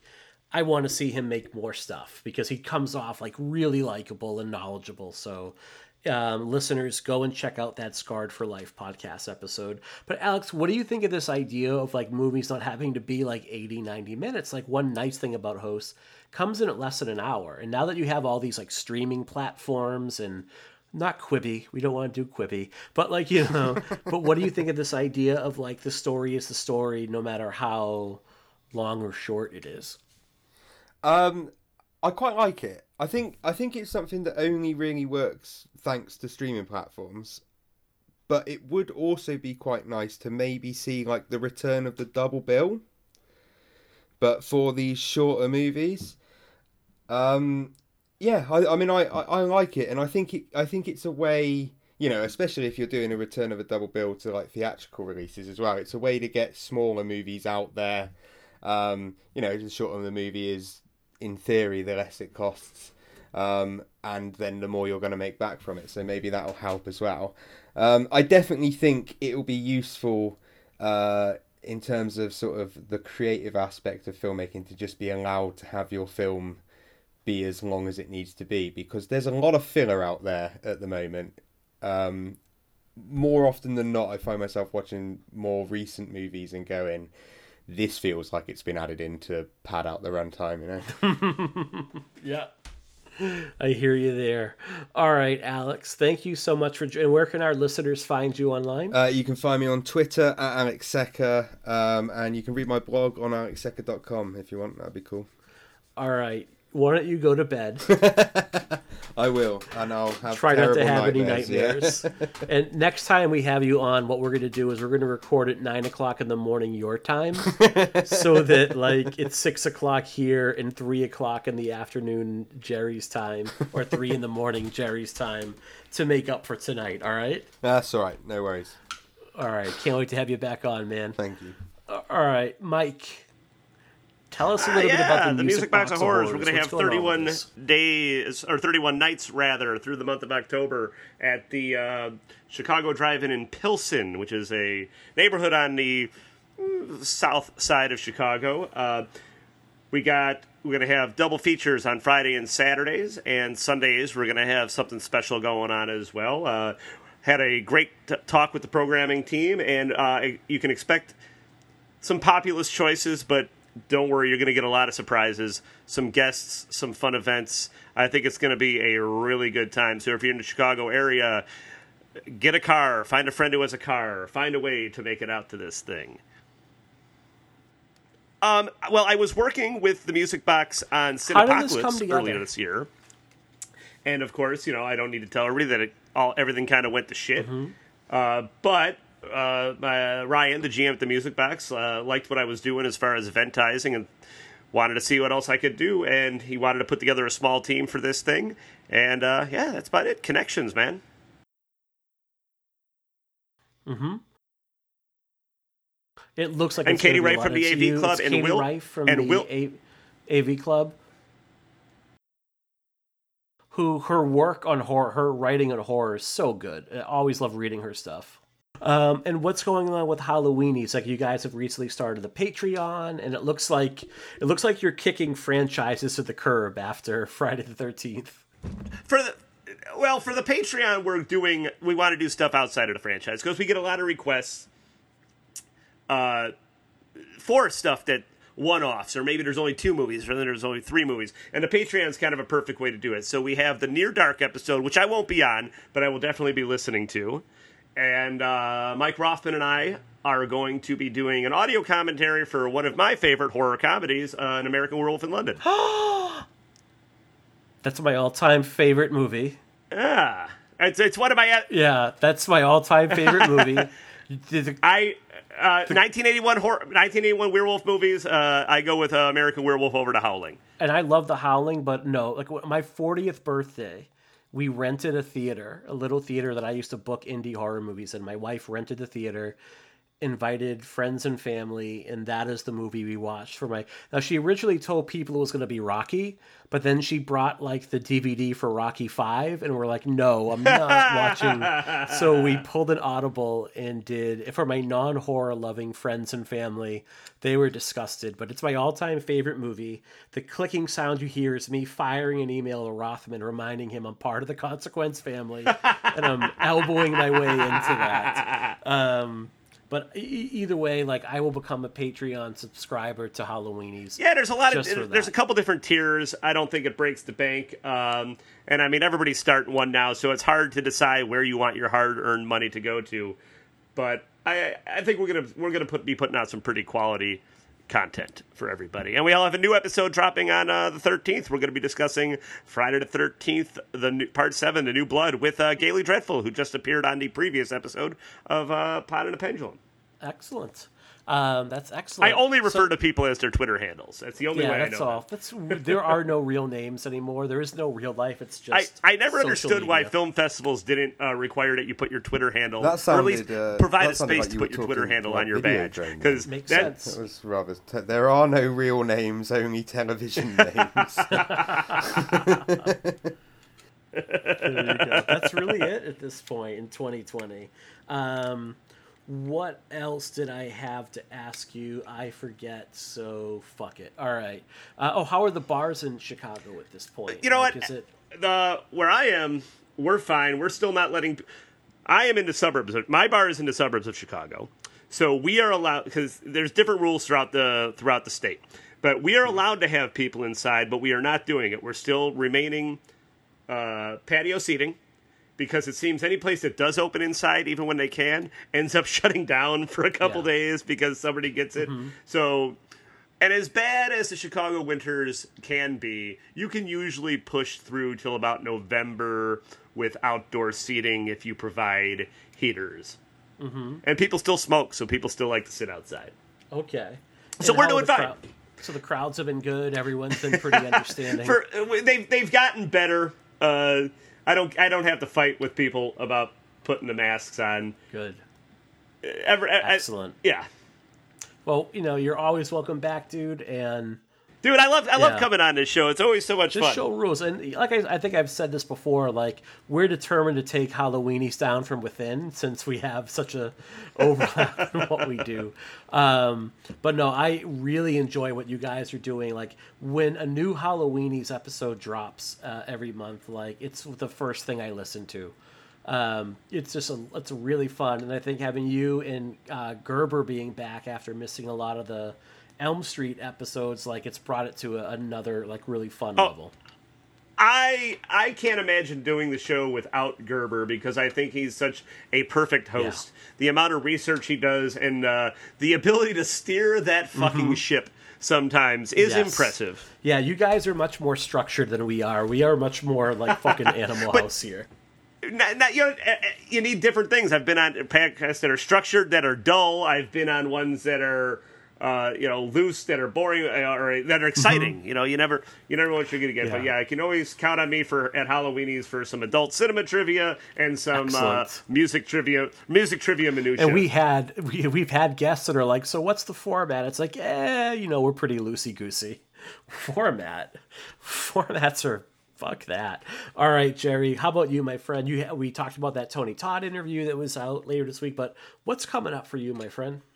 Uh, I have a lot of writing I'm doing. Uh, I was hired to write uh, a piece on the gray areas of friendship found in Point Break, so that's fun. Uh, yeah, I have a, Another Kathryn Bigelow, right. joint. I have a, I have a piece on ginger snaps that I was asked to write. Uh, other than that, I'm currently scoring this really awesome film called Visions of Sonia Green. Uh, I, I think I've said it before. It's like David Lynch doing Cormac McCarthy. It's so fucking weird, but I'm having such a blast doing that. I have a new EP that just came out recently called Submission Tracks. Uh, check it out. It's uh, Twitter is at official RDFG Rainy Days for Ghost. Uh, it, it's pretty kinky.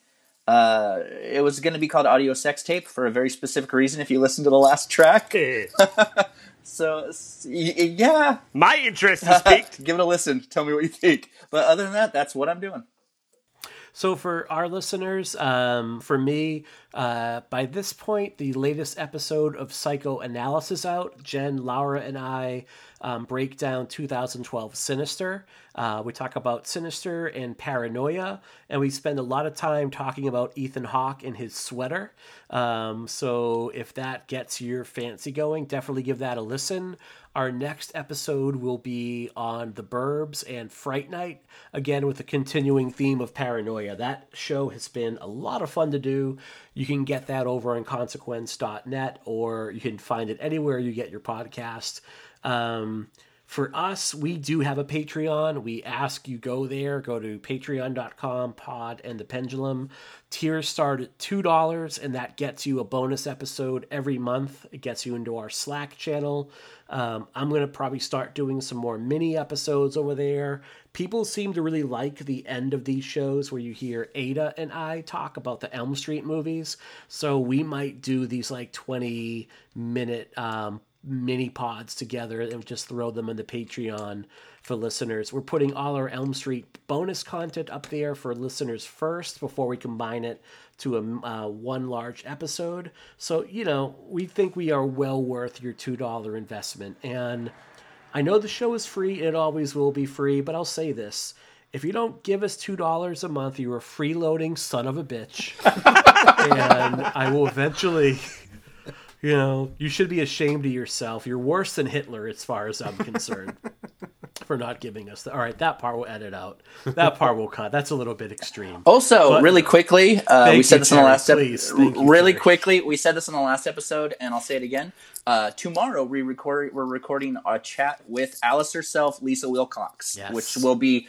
Uh, our Patreon's uh, uh, subscribers will get to hear that first. Uh, but after we get all these Elm Street alumni interviews, we're going to compile them into one big episode that everybody can hear. So look forward to that. I know we keep saying all these, um, but everyone keeps saying no. They're like, yeah, you know. We we have a few in the works. We got a, we got a few in the works, but all right, listeners, we'll be back next week with the Dream Child. I am not sure who's guesting on that. I got to reach out and confirm, but we do, I think, have a couple people lined up. We hope you've enjoyed these two parts on the Dream Master. I think this is a really fun discussion, and I think like the two discussions we have were like kind of like flip discussions. They couldn't have been um, different from one another overall, but uh, really enjoyable two episodes. We'll be back with the Dream Child. I have no idea what we're gonna do after we're done the Elm Street series. I feel like I'm gonna just crash because these have been my favorite movies to talk about, and I hope you guys have enjoyed them, listening to them as much as I have had in kind of putting them together. So until next week don't fall asleep. From bad to verse. People say I'm crazy mad, but you see, I've got a curse. Cause when I'm good, I'm very bad, and when I'm bad, I'm worse. Don't miss the most misunderstood ghoul in showbiz on Freddy's Nightmares. Saturday nights at 10 on WKZF, Channel 68. Hey everybody, I am back with Ada Snoonian. Hi. How are you? All right, so what are we going to talk about today? Because we talked about Freddy the Dream Master last week. So what do we have this week? We are going to talk about Freddy's TV show. Which was called Freddy's Nightmares. Ran for two years, I think in 88 to 91. Um, yeah, so the episode we're going to talk about is included on the Nightmare on Elm Street Blu ray collection. Watch your finger, honey. I don't want you to cut yourself there, in that pin. Um, and it was called Killer Instinct, starring Lori Petty, who we all know from Tank Girl, and was directed by Mick Garris. So, Ada, what are your initial thoughts on this show? The crystal is pretty, but the actual necklace is, looks weird. Well, that was the thing. Okay, so that was what your description of the necklace was, but the show itself. I don't think many people were turning into Freddy's Nightmares to get um, ideas on jewelry. what was the episode about, first of all? It was about um, a girl whose mom died. She inherited a necklace from her, and if she imagined something, it would happen. And it usually involves somebody cutting their finger off. Someone dying or getting really hurt, right? Yeah. So, what was the girl doing? Like, was she, like, what sport was she doing? She was running track. She was running track, so she would try to imagine herself winning races, right? Uh huh. So what happened at the um so who what were some of the what were some of the cool things that happened in the episode? A dude cut his finger off. How? Well, he was um making bologna, I think, Mhm. and then while he was cutting it, he cut his finger off. And he was a really gross dude, right? Yeah, Yeah. I, I, I don't want to look at him. He was being a dirty pervert and saying disgusting things to the girl, so she imagined him cutting his fingers off, right? Uh huh. And then what else happened? There was a teacher that was being a jerk. And then he was talking about the industry of cotton, and then he started spewing out cotton. Yeah, and he choked to death. So, how did that part of the episode end? At the end, they have a race. It's the girl with the crystal, and then her rival. And then, um, how does the race end? She dies. How does she die? Um, the rival gets the crystal and imagines her um, when her neck hits the um, rope thingy that you Yeah. that thing. She gets her head chopped off and dies. Yes. Yeah, her and a head comes flying off. There's blood spewing. So they used to show that show in some places at five o'clock in the afternoon, Really? right around the time we would sit down to dinner. What do you think would happen if um, you and mom and I sat down for dinner and watched that? What would mom say? I don't. Can we like not watch a show like this while eating dinner? you should want to watch something else, right? Uh-huh. Okay. So can you imagine like that would run at that time of day? No. That's kind of crazy, isn't it? Also, um, how was it Freddy's TV show if it's pretty much an entirely different thing? Yeah. But they like put Freddy's face in it, so it's Freddy's Yep. TV show. Yeah, how much is Freddy in this, would you say? For a 45 Um, minute show, how long was Freddy in it? I'm gonna say about three minutes. Maybe three minutes if we're even lucky. I thought maybe like a minute and a half. and like he's only there so um like for the so it's Freddy's TV show. Yes. He would just tell kind of, and that's what almost all of the shows were like. There wasn't a lot of Freddy in them. There was a, Hmm. maybe a few episodes where he's in them a bit more, but usually he would come in and he would like introduce it, and then he would come in the middle, and then he would come in at the end, and he would tell some bad jokes. Yeah. So, and what was the second half of the show? The second half was the girl from the first one that lived. And I guess she's the main character now. Yeah, and then And um Nikki um we get to see Nikki's face Yeah. as she's dead. Yeah. And the part the first time I saw it really, like not when she was being all creepy, just like avenge my death. yeah, boy. And um, she comes in and she's holding the glass of wine, I think. hmm Her face. Her face is terrifying. it's like a zombie face, right? no, her eyes are just. Ugh. Yeah, pretty scary stuff. Yeah. So yeah, it was pretty spooky stuff, right? Uh huh. And then that one ends with the girl beating the death out of her boyfriend with the trophy, and blood flies everywhere. While screaming, I'm a winner. Yes, so screaming I'm a winner over and over again. So was do you think this show was good or bad? It was, um. Wasn't. I think it was. I mean, I liked watching it, but it wasn't really good. Would you watch it every week, or would you be like, "Oh, I'm kind of tired of this"? I'm gonna go watch Netflix, thank you. Find stuff on Netflix. So that show was on when Dad was in junior high school, like eighth grade and ninth grade. Well, actually, I'd probably watch it. So back then we didn't have Netflix, we didn't have Hulu. Well, if we didn't have Netflix, then yeah, I'm watching Yeah, it. we didn't even have um, video recorder D- DVRs where I could record something digitally and watch it whenever. So I had a TV that was smaller than this laptop screen. It was about the size of a loaf of bread. It was portable, and every Friday night I would watch that, and I would watch the Friday the Thirteenth television series. Ooh, Now you know what was crazy about the Friday the Thirteenth series? what? Jason wasn't even in it. What? I know it was. At least with the Freddy one, they included Freddy. at least Freddy shows up a little bit, right? yeah. So in the Friday the 13th series, it was about these people that own an antique store, and the antiques are all cursed by the devil, and they have to go and find all the cursed So, items. like, what does that have to do with Friday the Thirteenth? it has nothing to do with it except the people that owned the name of it thought it would be fun to make a TV show and trick people into watching it because Oh. they thought Jason would show up. okay. and they would make money. So I would watch that and Freddy's Nightmares every Friday night. Hmm. Yeah, and that was fun. But what do you have now? Like, there's so many more shows, aren't there? Yeah, I would definitely watch that. But if there wasn't, like, if it wasn't like on Netflix, I'd probably watch something else and maybe watch that from time to Mhm. time. Yeah, it wouldn't be your favorite thing to watch. No. Like usually when you watch a show, you'll like watch all of it all in a row until you're done with it, and then Yeah. pick a new show. You think you might have done like a couple episodes and then been like, eh, I'll come back to this later. Uh huh. So, what was the anime you were watching the other night? Death Note. What's that about? It's about a dude who randomly sees a note falling out of the sky and he's like, That's funny, notes aren't supposed to fall out of the sky, so he picks it up. And there's some instructions saying that if you write somebody's name down while thinking of their face, they will die. Mm-hmm.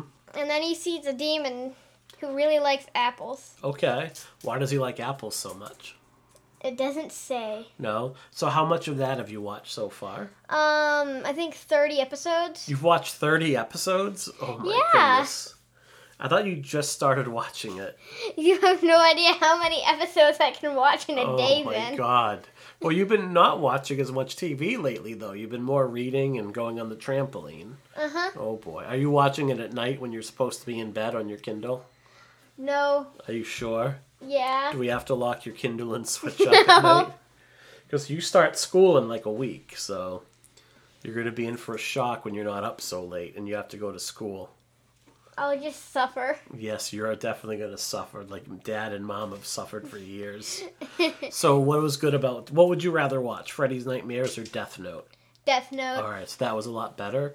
What else would you rec? If you wanted to recommend a spooky show to watch for Halloween season, what would you recommend people right now? What would I recommend? Yeah. Um, Locke and Key. What's Locke and Key? It's a show about magic keys. Yeah. But and once you get older, you forget about the keys. Mhm. And also, there's a demon lady who wants your soul and will kill you to get the keys, but she can't physically Mhm. touch you or try to grab the keys from you. So she does things like summon rings of fire. Excellent. All right. Well, any final thoughts about Freddy's Nightmares before we sign off for the week? Um, no. Nothing? Okay, well, that show left a real impression on you, Ada. You can see how much you liked it. So, next it was okay. Yeah, it was just okay. All right, so next week, you and I will be back to talk about A Nightmare on Elm Street 5 The Dream Child. Okay. Bye. Bye.